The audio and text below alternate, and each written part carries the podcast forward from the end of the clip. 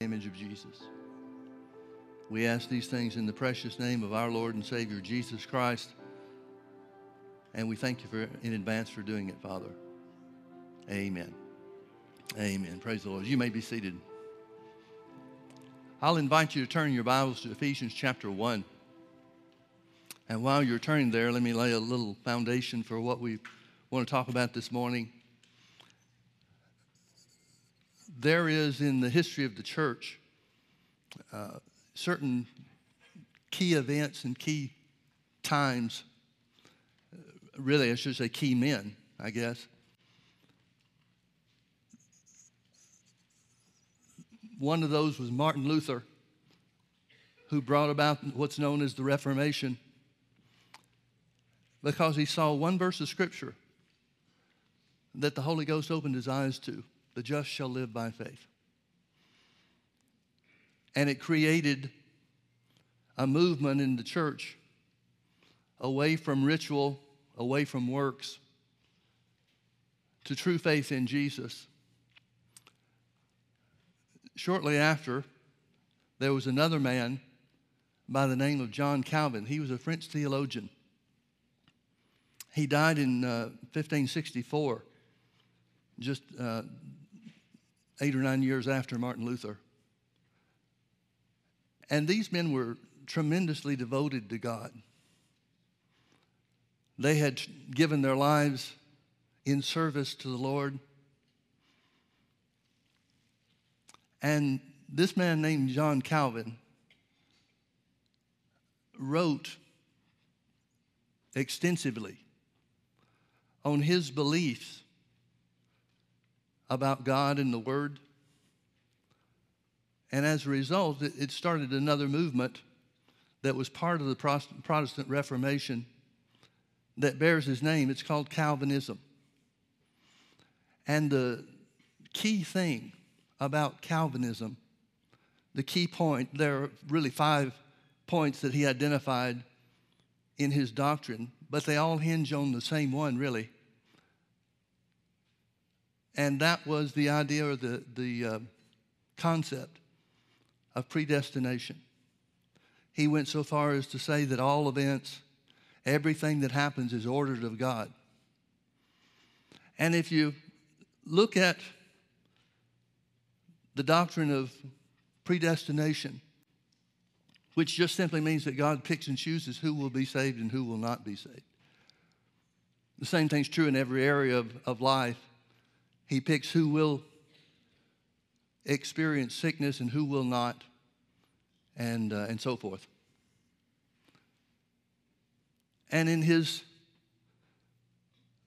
the followers of Calvinism, the Puritans were big on, on uh, predestination. The Puritans were the group where the American pilgrims came from. And if you look at the results of following Calvinist doctrine. I'm not talking about present day results. We'll, we'll talk a little bit more about that as we go. But I'm talking about the early followers, the early proponents of predestina- Calvinistic predestination.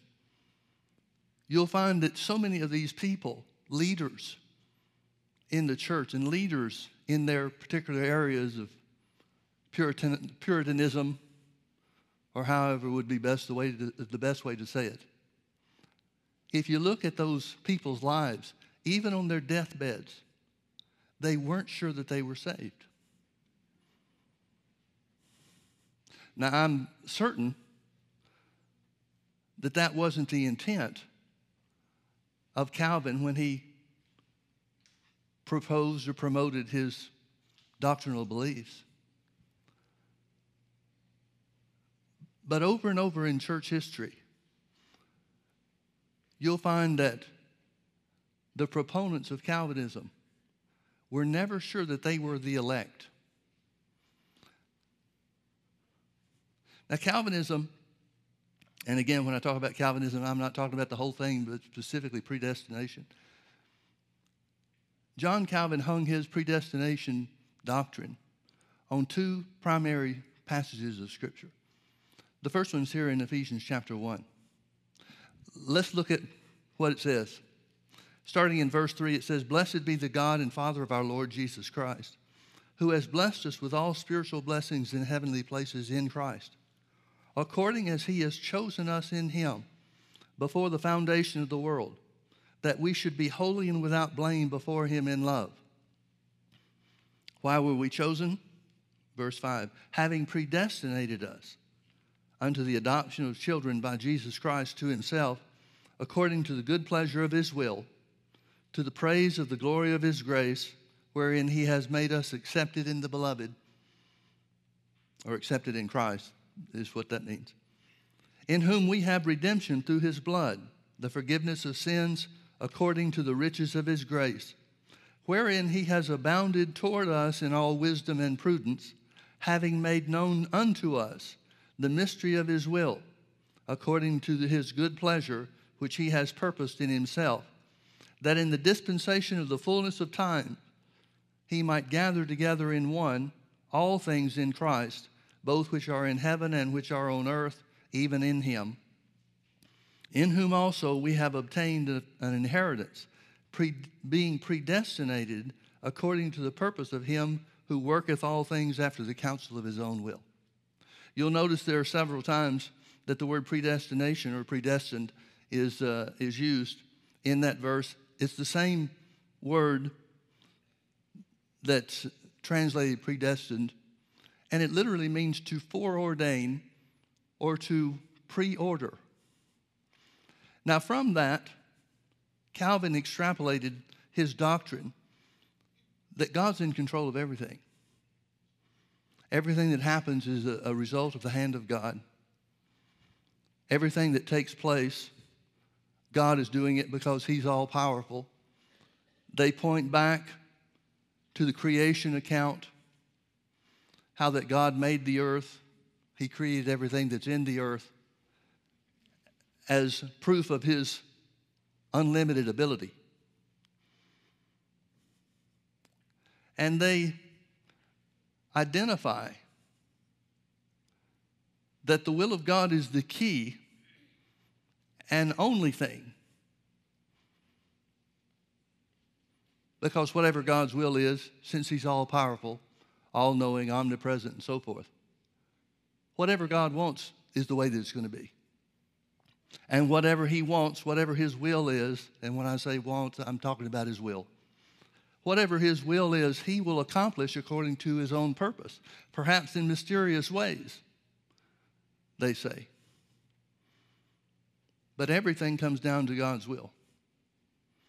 The second passage of Scripture that they hang their predestination doctrine on is in Romans chapter 8. If you want to turn there with me, we'll start reading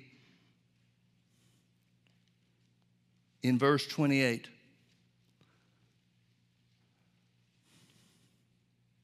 Romans 8 28, and we know that all things work together for good to them that love God, to them who are the called according to his purpose.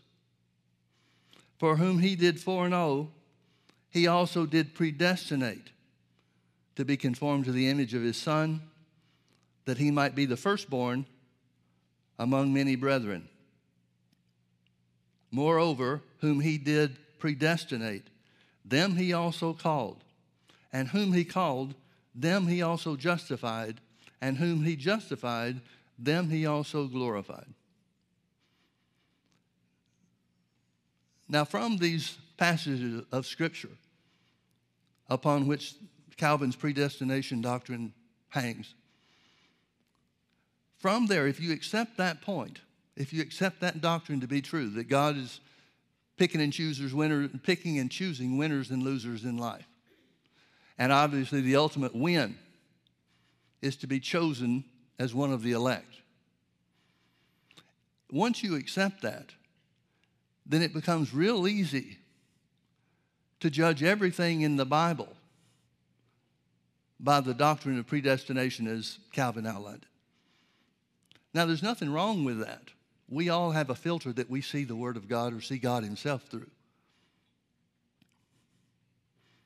The Calvinists see everything through the idea, the notion, the belief that God's in control and He's directing the movements of man. I see everything through the prism of faith because of the doctrine of faith that Jesus explained, that the Holy Ghost through the apostles taught us. That's the prism I see everything through. As a result, I see healing on every page of the Bible. As a result, I see the goodness of God and the blessings of God on every page of the Bible. So we all have a filter that we look through. We all have a filter through which we judge the Word of God and identify its relative, uh, whether or not it is relative to us and in our own personal lives. Now, predestinate, as I mentioned, as is used in the Bible, does not have to mean that God is doing everything or that the hand of God is behind everything that's going on. For example, one of the problems with predestination is that you have to ignore certain scriptures. One of those in particular is found in 1 Timothy chapter 2. Beginning in verse 1, it talks about how that we should pray for leaders of the nations and all those that are in authority. That, or so that we might lead a quiet and peaceable life in all godliness and honesty. But then verse 4 tells us what God's position is. 1 Timothy chapter 2 verse 4 says speaking of God who will have all men to be saved and to come to the knowledge of the truth. Now folks, how is it possible for it to be God's will for all men to be saved? Just ignore the coming to the knowledge of the truth part for the time being at least. How is it possible for the will of God to be that all men should be saved. But end with the result that we know that the Bible tells us specifically that the road to hell is wide and open. Because if it's if everything hinges on just what God's will is, then that verse of scripture, 1 Timothy 2 4, tells us that there will be no people going to hell. If the will of God for, is for all men to be saved, and it is, then it would be impossible, according to Calvinistic doctrine. It would be impossible for anybody to break or overcome the will of God in their own lives and spend eternity in hell. Well, what did Calvin do with, the, with that scripture particularly? He didn't do anything with it. He left that completely alone as if it was not in the scripture. Now, present day Calvinist doctrine has been modified a little bit. And so rather than the hardline stance that, that uh, Calvin took about God being in charge of everything and everything that happens is because God did it or didn't do it, take your pick. But the modern day doctrine identifies that since God knows, He's all knowing, He knows in advance who will be saved and who will not be saved. Then His picking and choosing does not violate the will of man. Now, if you can make sense out of that, come see me after church and help me. Romans chapter 8 we started with verse 28, but that's not where the context of those verses begin. Look back with me to verse 26. Well, actually, I think I'll start in verse 25. It says, But if we hope for that which we see not, then do we with patience wait for it. There are things that we don't see that the Bible says will be. And so we wait with patience for those things. But what do we do is we patiently wait. Verse 26 Likewise, the Spirit also helpeth our infirmities. Infir- infirmities there means weakness, it does not mean sickness, it means weakness. Well, what weakness is he talking about? Likewise, the Spirit also helpeth our infirmities, for we know not what we should pray for as we ought. That's the weakness of our lives. The weakness of our lives is that we don't have all knowledge. We don't know what God's doing behind the scenes in somebody else's life. If we were able to see what is going on behind the scenes in other people's lives, we might be shocked at the degree to which God is trying to influence them and help them and bring them to the knowledge of the truth. But we don't know. So the Holy Spirit, Paul is telling us by the Holy Spirit that this is his work, at least one part of his work. He helps our infirmities. He helps us in our lack of knowledge of how to pray in every situation. That doesn't mean we don't know how to pray in some situations. That doesn't mean we don't know anything about anything. But we rarely know everything about anything. So likewise, the Spirit also helpeth our infirmities, because or for we know not what we should pray for as we ought, but the Spirit Himself maketh intercession for us with groanings which cannot be uttered.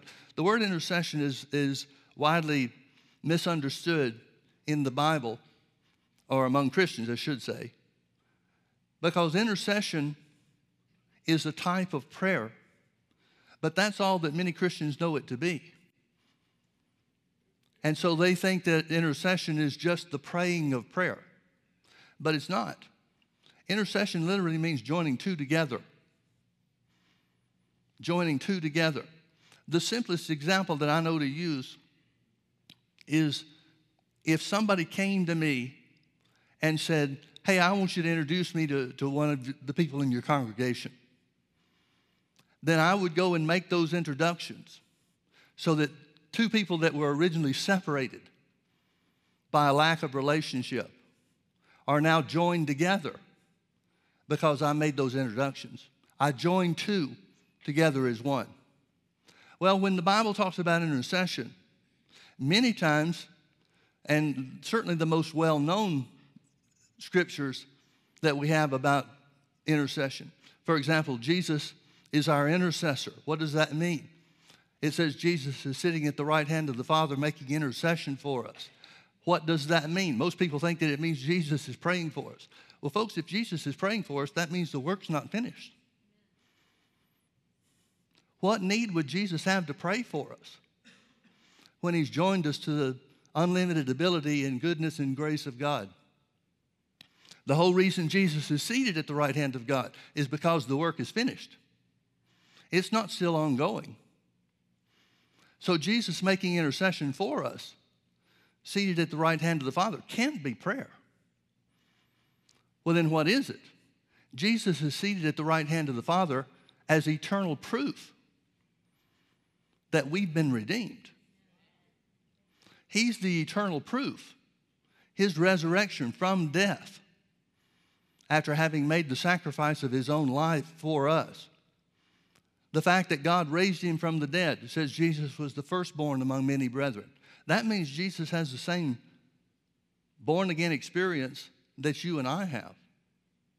I know this is tough for some people, but the only way that Jesus could be raised from the dead is if he was dead. Now, if physical death is the only price that he paid, if that was sufficient to satisfy the necessary claims of justice for Adam's original sin, then why did it take him three days to be raised up? Jesus was somewhere during the time between his death on the cross and his resurrection. Now, the where he is raises a lot of controversy in the church. It doesn't for me at all. Some people say that Jesus spent those three days in paradise. Well, paradise, what's also called Abraham's bosom, was the place for departed saints. It was a holding place. I think, and I'm not an, uh, an expert on Catholicism, but I think that's where they get their idea of purgatory. But, folks, paradise or Abraham's bosom was a place for those who expected, who looked forward the coming of the Messiah and the righteousness that it would bring. That's not the death Jesus died. The Bible says God made Jesus to be sin for us, who knew no sin, that we may be made the righteousness of God in him. That means Jesus had to die the death of the unrighteous, not the death of the righteous. That puts Jesus in the lower parts of hell for three days and nights to pay the price for sin and death. So when Jesus is raised again, and the Bible is, there's a, a verse of scripture that looks benign, but it's so full. Romans chapter 4, the last verse of the chapter, I think it's verse 26. But anyway, it's the last verse of the chapter. It says, God raised Jesus from the dead when he justified us. King James reads, for our justification. But the preposition there is a word that means time not cause. So apparently, there was a point in time, a moment in time, where Jesus had satisfied the claims of justice for all mankind. And at that point, the life of God came back in him, who was spiritually dead. He was made spiritually alive, and that was the beginning of the resurrection. He came back to the earth to get his body and he went to the throne room of heaven, according to Hebrews chapter 9, to offer his holy blood as a sacrifice, the eternal sacrifice for all of mankind. So, Jesus, if the Bible's true, Jesus had the same born again experience that you have and I have. That means he has the same righteous life of God that you have and I have. I know that's blasphemous, blasphemous thinking in some people's estimation. But that's the only way that the Bible could be true in the claims that it makes. So, back to Romans chapter 8. Likewise, also the Spirit helpeth our infirmities, the weakness that we have of lack of knowledge. How does He do that? He does that by making intercession with us or for us. He does that not through prayer. He does that by joining us together with God and God's wisdom and God's omnipotence and everything that God knows. He gives to us the unknown knowledge, the unknown or the lack of knowledge that is a weakness, and He gives it to us. Now, how does He give it to us? Does He give it to us through our minds? Does He come to us when you go to prayer and say, Now, Father, I don't know how exactly to pray for this or to pray most effectively for this, but I thank you, Holy Spirit, for giving me knowledge. Does all of a sudden the, the perfect knowledge of everything come to your mind? If it does, I need you to talk to me after church. Because either I need to learn something from you or you need to learn something from me. Because that's not the way it works, is it? How does He give us what we lack to be able to co- cooperate with God to the fullest measure? Well, notice what it says. It says, The Spirit Himself maketh intercession for us. He fills up our weakness with groanings which cannot be uttered. Now, this is a difficult passage. It was difficult for the translators, I'm sure. And I don't find fault with what they said or how they translated it, but it doesn't bring us a whole lot of knowledge. P.C. Nelson, who was one of the foremost Greek scholars in his day, said this. He said it really means God talk. He said in its simplest form, it means God talk. So he's talking about something vocal. This is referring to something vocal. So the Spirit Himself makes intercession for us or fills up our weakness by giving us utterance. Now, what utterance do we know and do we associate with the Holy Ghost? Well, in Acts chapter 2 and verse 4, it says they were all filled, talking about the 120 in the upper room. They were all filled with the Holy Ghost and began to speak with other tongues as the Spirit gave them utterance. So please notice that giving us utterance, the Holy Ghost giving us utterance, that's not a new concept. That's a big part of what Jesus sent the Holy Ghost to do for us, to be our comforter, to be our counselor, to be our helper, to be our intercessor, to be our strengthener, our standby, and our advocate. So the Spirit helps our infirmities with groanings which cannot be uttered, or utterance in tongues. And he that searches the hearts knows what is the mind of the Spirit because he makes intercession for the saints according to the will of God. Again, it's talking about the intercession that's made. Now, folks, please notice it's not the Holy Ghost praying, it's you and I praying. He gives us supernatural and powerful means to pray. But he's not the one doing the praying, we are. So the intercession that he makes is the utterance in other tongues. Paul goes on to say in the next verse, we just read it, he said, Don't worry about you not understanding what's being said because God searches the hearts and he knows what's being said in the Holy Spirit. He knows what the tongues mean, even though you and I won't. Well, if it's the Holy Ghost giving us utterance, since it's of God, the Holy Ghost is of God Himself, then it has to be perfect. The utterance has to be perfect. The what we are saying, even though we are not aware of it mentally, or we may not have physical or natural knowledge of what we're saying, it has to be perfect because it's God giving us the utterance to do it. Now that sets up the context for verse 28. The context is after we pray in the Holy Spirit, after we pray with imperfect knowledge, the utterance of the Holy Spirit, which has to be of the will of God, which has to be only of the will of God. Following that, we know that all things work together for good to them that love God and to them who are the called according to his purpose.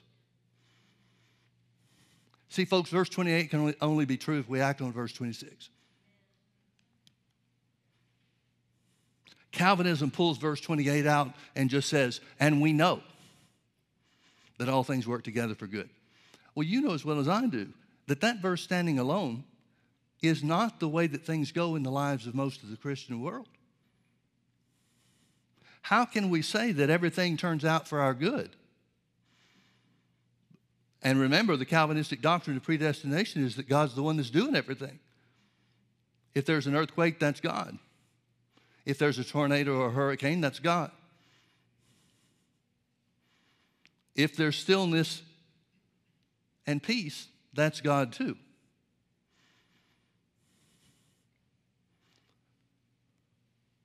If your children get sick and die, according to Calvinistic doctrine, Calvinistic predestination doctrine, somehow that's good.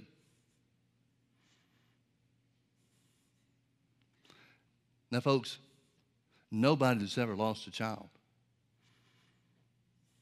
can find any good in the event at all. Nobody. Calvinistic predestination doctrine would say, well, sickness is used of God to teach us something. Folks, there is one lesson to learn from sickness. Let me tell you what it is so you don't have to experience it yourself.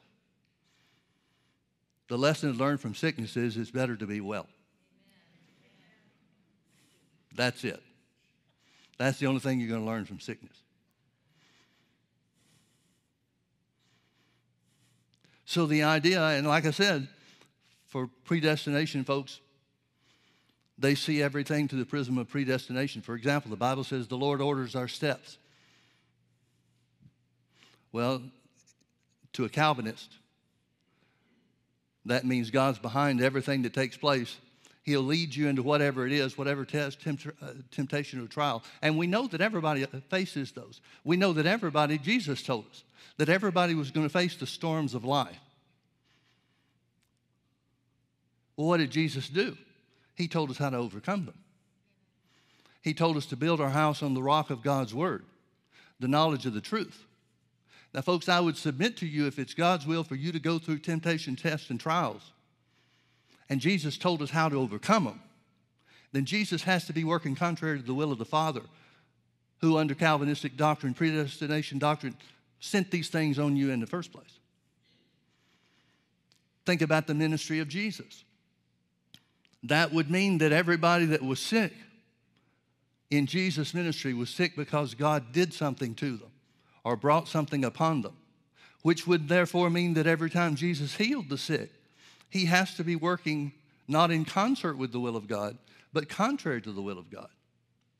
Now remember, God said of himself, Malachi chapter 3 and verse 6, he said, I am God, I change not. So that means if it's ever the will of God for somebody to be sick, it always has to be the will of God for somebody to be sick. He never changes. That means his will can never change.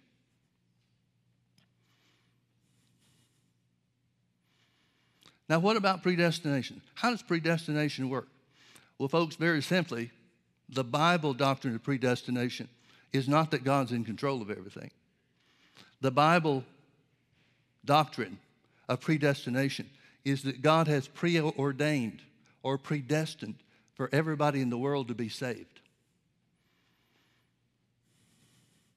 That has to be because we know His will in 1 Timothy 2 4. God would have all men to be saved and to come to the knowledge of the truth. So, since He predestined everybody to be saved, to be born again, there's one thing that had to take place to bring that into being, and that is Jesus had to die for the sins of the world. Jesus did not just die for the sins of those who would be saved, He died for the sins of the world.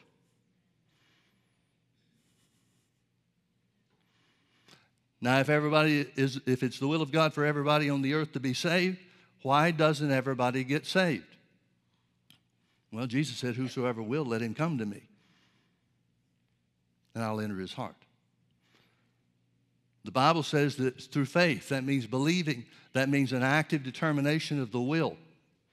Specifically, believing that Jesus was raised from the dead and confessing with your mouth that Jesus is Lord. That's what brings you into salvation. That's what brings everybody into salvation. There's nobody that's ever been saved that didn't come in that way. It's the only way to come into the family of God. Well, what determines whether or not somebody will come into the family of God? Jesus died for their sins no matter how vile or how evil they are, no matter what terrible things they have done in their lives, Jesus died for their sins. So everybody can be saved. What makes the determination on whether they will be saved? Your will. See, Psalm 138, verse 2 says, God has exalted his word above his name. What that means is his name, which represents his power, is not the deciding factor in your salvation. The deciding factor in your salvation is whether or not you will choose to act on the Word of God to believe and receive what Jesus did. God has limited his power on the earth to what he said in his word that he will do. Now, folks, we could just simply go back to the beginning the creation account in Genesis chapter 1 and verse 26 and find out what God's will is for mankind. Genesis 1:26 God said, "Let us make man in our own image after our own likeness and let them have dominion over the works of our hands and over all the earth." God's plan, and remember God never changes. If this was ever God's will, it has to always be his will. That's the only way we can have a consistent faithful God that we can trust. Everything else just turns God into a, a schizophrenic that you never know what he's going to do. But the will of God that was expressed for mankind originally was that man would be made an exact duplicate and copy of God himself. And he would have authority here on the earth.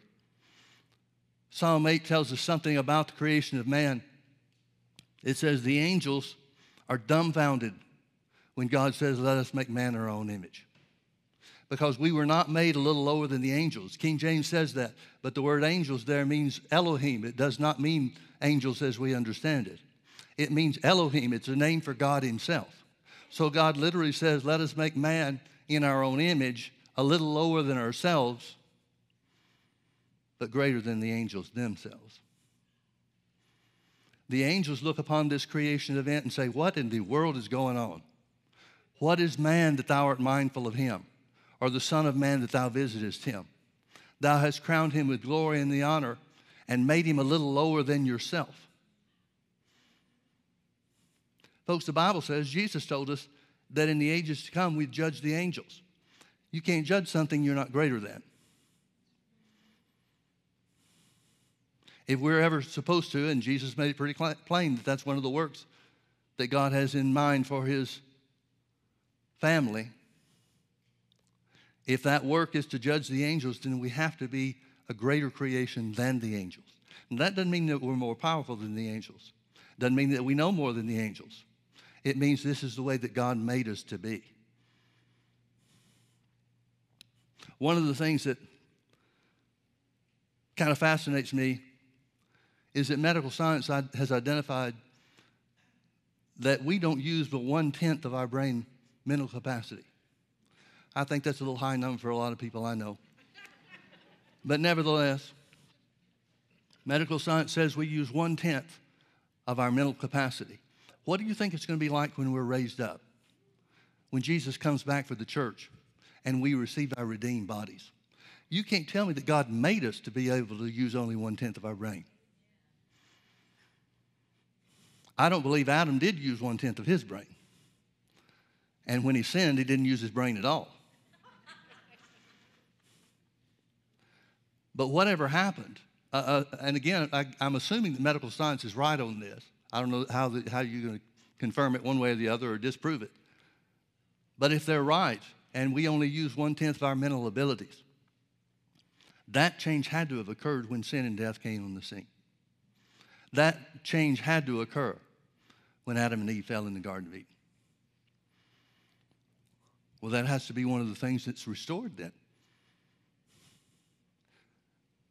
That makes the scripture even more real to me where it says, We shall see as we are seen and know as we are known.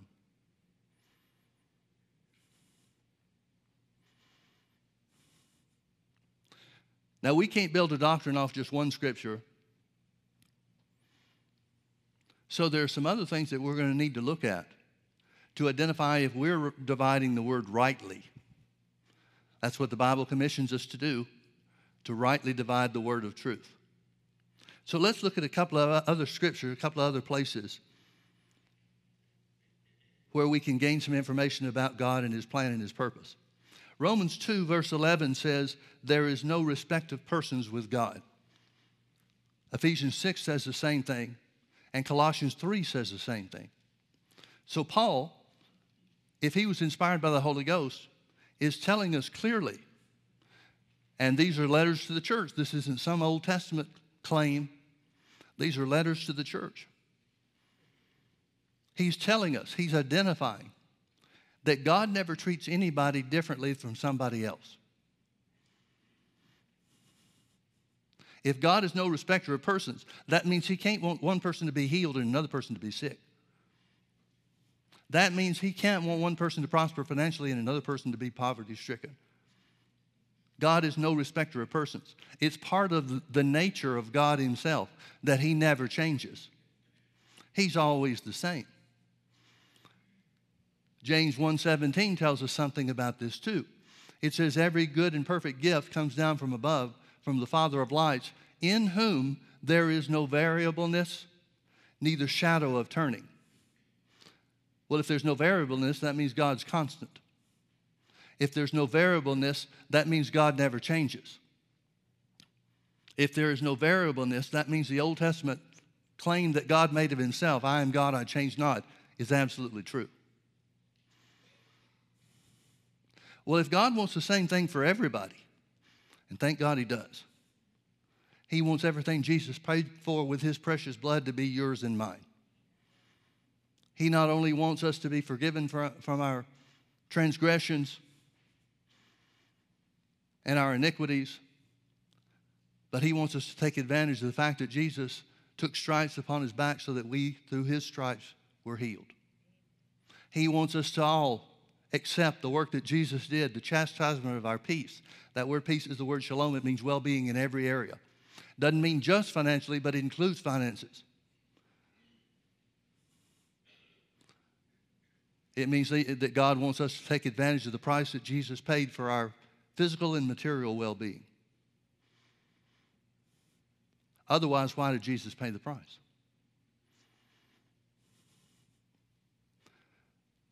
Look with me in Deuteronomy chapter 30.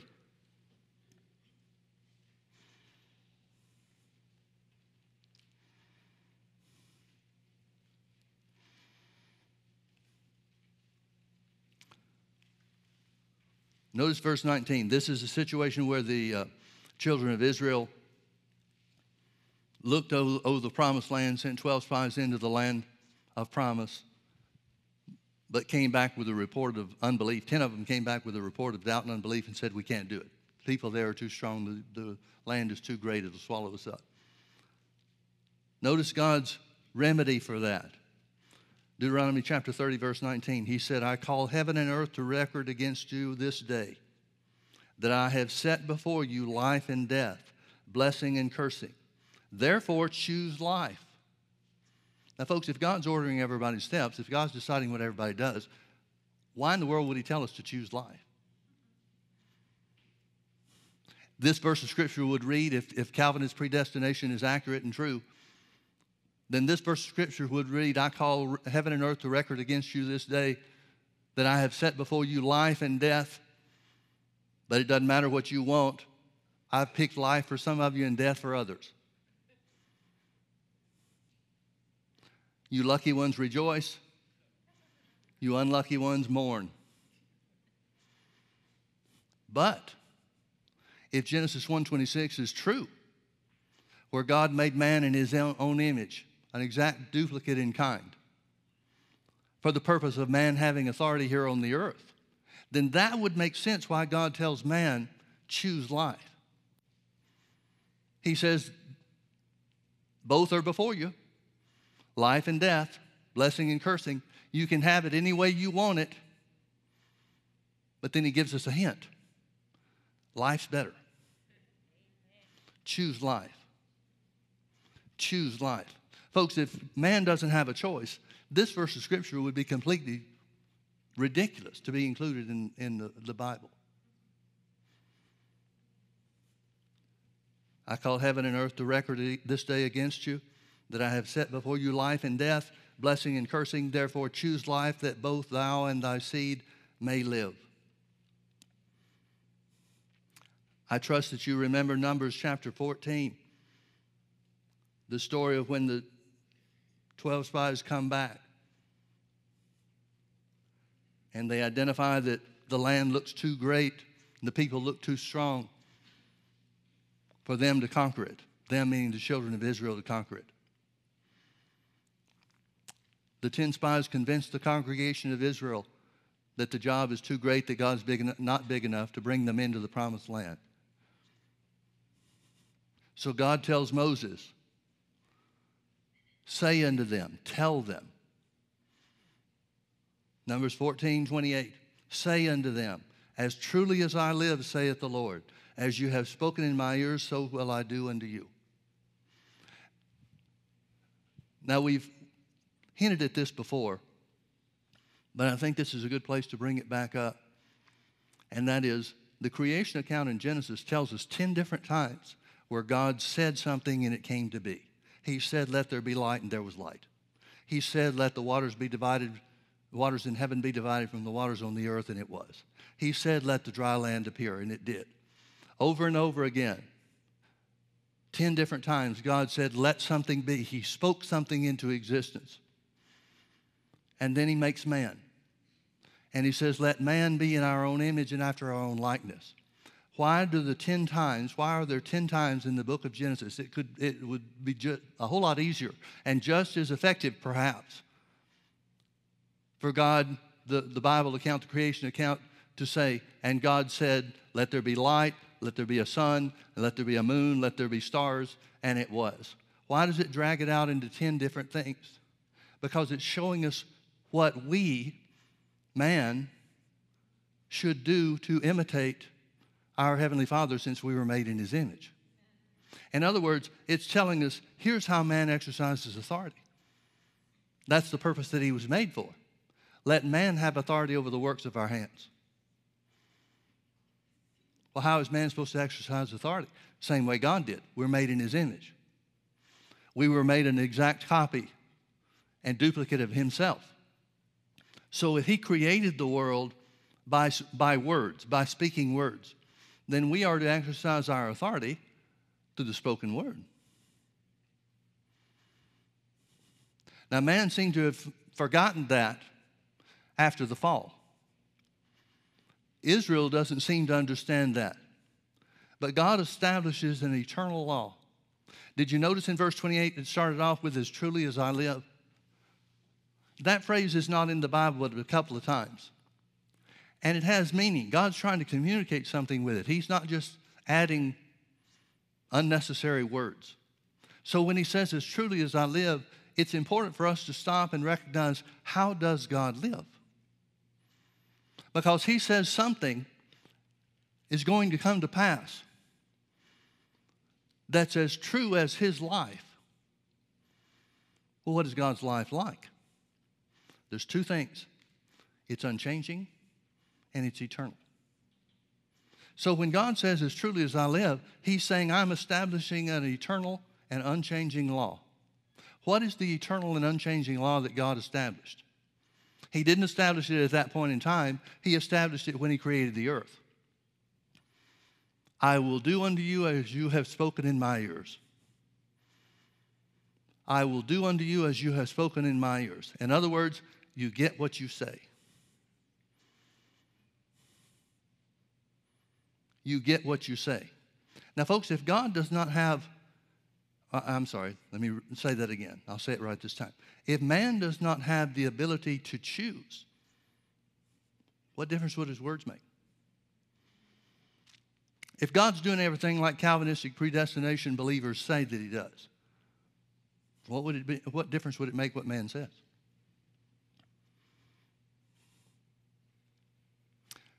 Because according to their,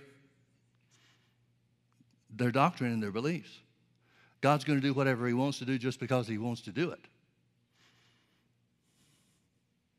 So, what difference would it make? Who says what? But we've already identified that your words determine whether or not you'll be born again. Romans chapter 10, verse 8. For by grace are you saved through faith, that not of yourselves, it's the gift of God. That whosoever shall believe in his heart that God raised Jesus from the dead and confess with his mouth that Jesus is Lord, he shall be saved. It doesn't say he might be saved, it says he shall be saved. So salvation is dependent on two things it's dependent on what you believe in your heart and what you say with your mouth. And God says that's part of the eternal law that He created a long, long, long time ago. As truly as I live, saith the Lord, I will do unto you as you have spoken in my ears. I will do unto you as you have spoken in my ears. Turn with me to 1 John chapter 3. Does this make any sense at all, folks? First John chapter 3. Notice verse 14. John said, We know. Everybody say no. We know that we passed from death unto life. Now, folks, re- remember what I referred to earlier. And, and I see this as a great tragedy. I'm not here to pick a bone or fight with anybody. I'm just after the truth. I don't care who comes up with the knowledge of the truth first or how we learn it. I just want the truth. It breaks my heart to hear reports or read things like I shared with you about the early proponents of Calvinistic predestination how that on their deathbeds, after committing their lives to the Lord and serving Him with all of the strength of their own might, and please realize if you're not sure you're born again, that's all you've got to work with just your own personal strength. But after expending their lives and their personal strength in an attempt, at least, to serve God. They didn't know that they would be saved. They didn't know. Folks, the Bible wants you to know. Now, let me go just a little bit further and say this. If you don't know whether or not you're born again, you can't have a clue about who God is. Because the Bible is certainly not reliable. Or if it is reliable, it's only reliable under those few people that have been chosen and the elect. But you don't know if you're part of that group.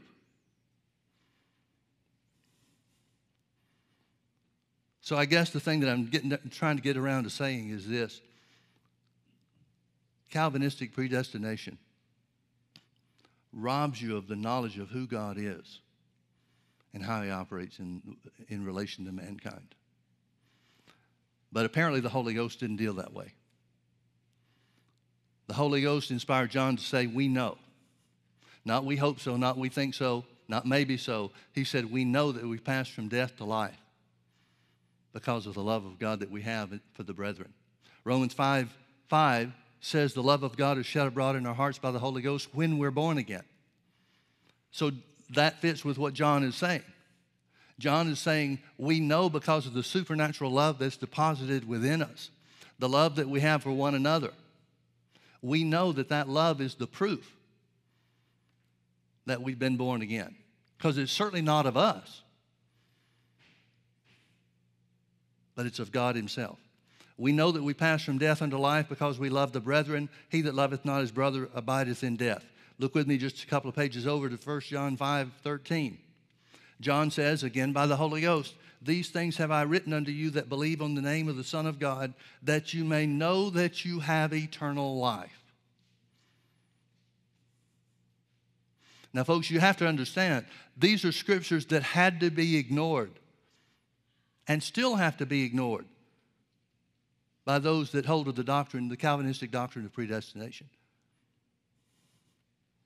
Because according to the Calvinistic doctrine of predestination, you cannot know that you're elect.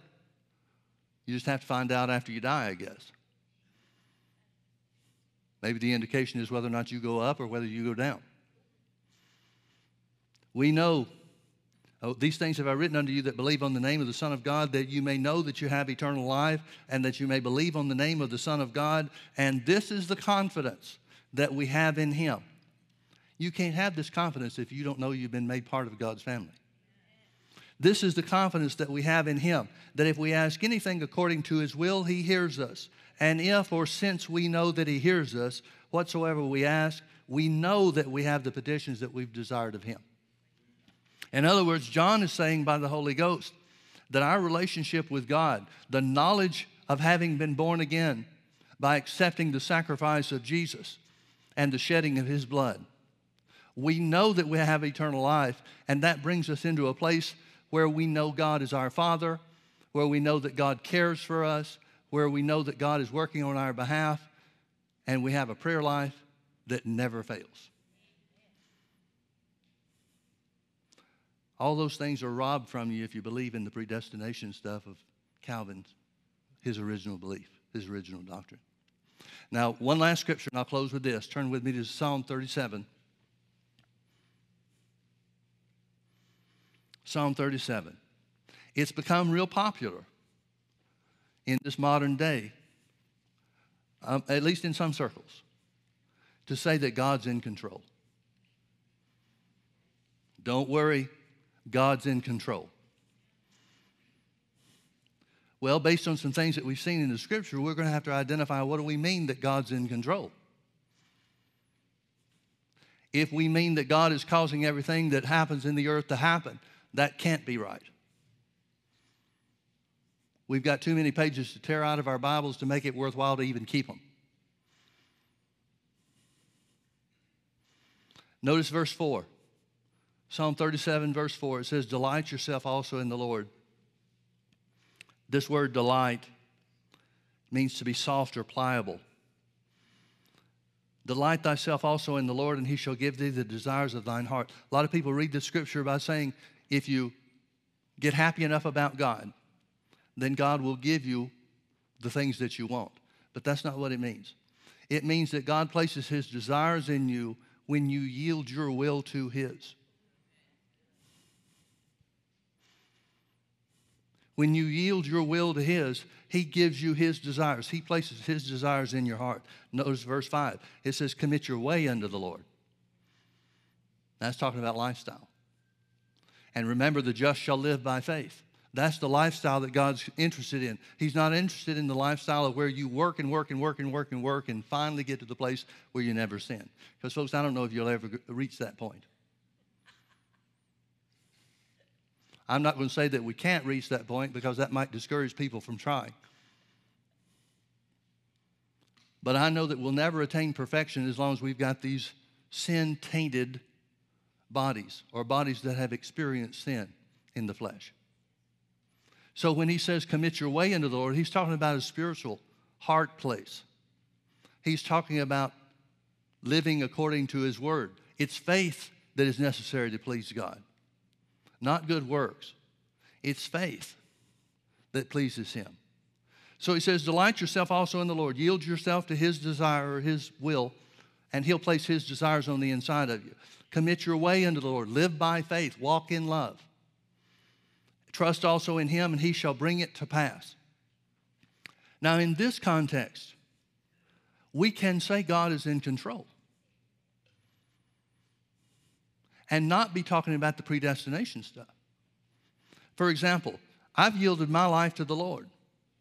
I'm expecting Him to order my steps. I expect Him to lead me by the Spirit of God, the Holy Spirit. The Bible says that every child of God has a right, I believe also a responsibility, to be led by the Spirit of God. And as we commit ourselves to Him, as we yield ourselves to Him, we can expect Him to show us the good things that He has prepared for us. We can expect Him to lead us into the blessings that were obtained by Jesus and His sacrifice. We can expect Him to lead us. We can expect the Holy Ghost to lead us into our healing. We can expect Him to lead us into the financial and material blessings. I tell the Lord all the time, Lord, I'll do whatever you want me to do. I'll go wherever you want me to go. You make it clear to me, and I'll do it. In that sense, I can say God's in control because whatever He's going to reveal to me or whatever He shows to me, I'm going to jump on board with that. But I'm not sure all Christians are at that place.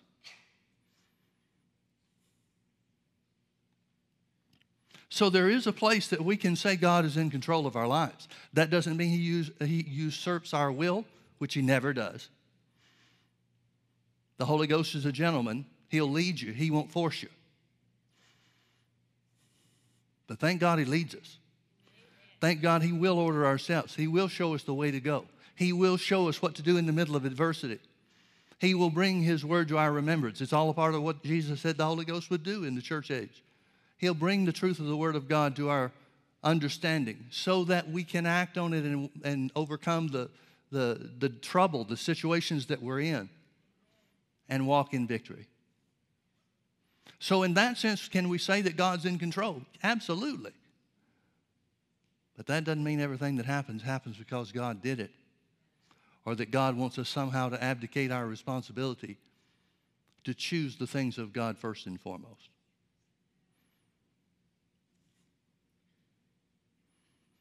How many of you know you have eternal life? It's good to know, isn't it? I feel so sorry for people that struggle over that.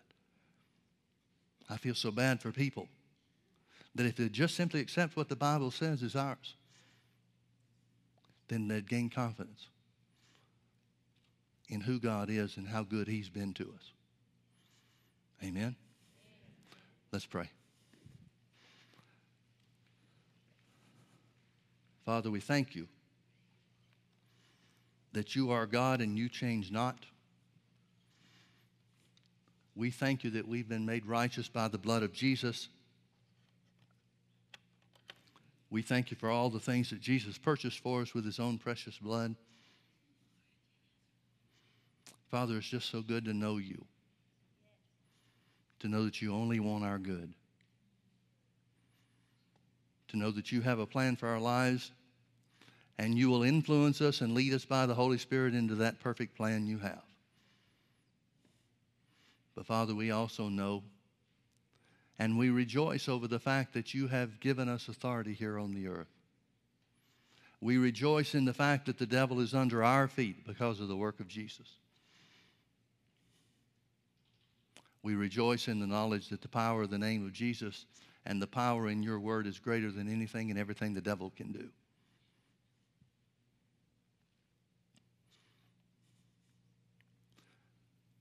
We reaffirm, Father, that we yield our will to yours. Place your desires on the inside of us. We'll act on your word and see those things come to pass. Thank you for the authority that we have as children of the Most High God, the creator of heaven and earth, and the deliverer from all of our enemies. In Jesus' name, amen. Amen. Let's all stand. Let's, before we go, let's lift our hands and thank God for being so good to us. Father, you could have made the plan of redemption anything you wanted it to be. You could have dealt with us any way you wanted to. But you've dealt with us honestly, with integrity, and you've given us authority here on this earth. We love you, Father. We thank you for being so good to us. And everybody that agrees with that, say amen. Amen. amen. God bless you. Have a great day. Come back and be with us tonight for Healing School if you can.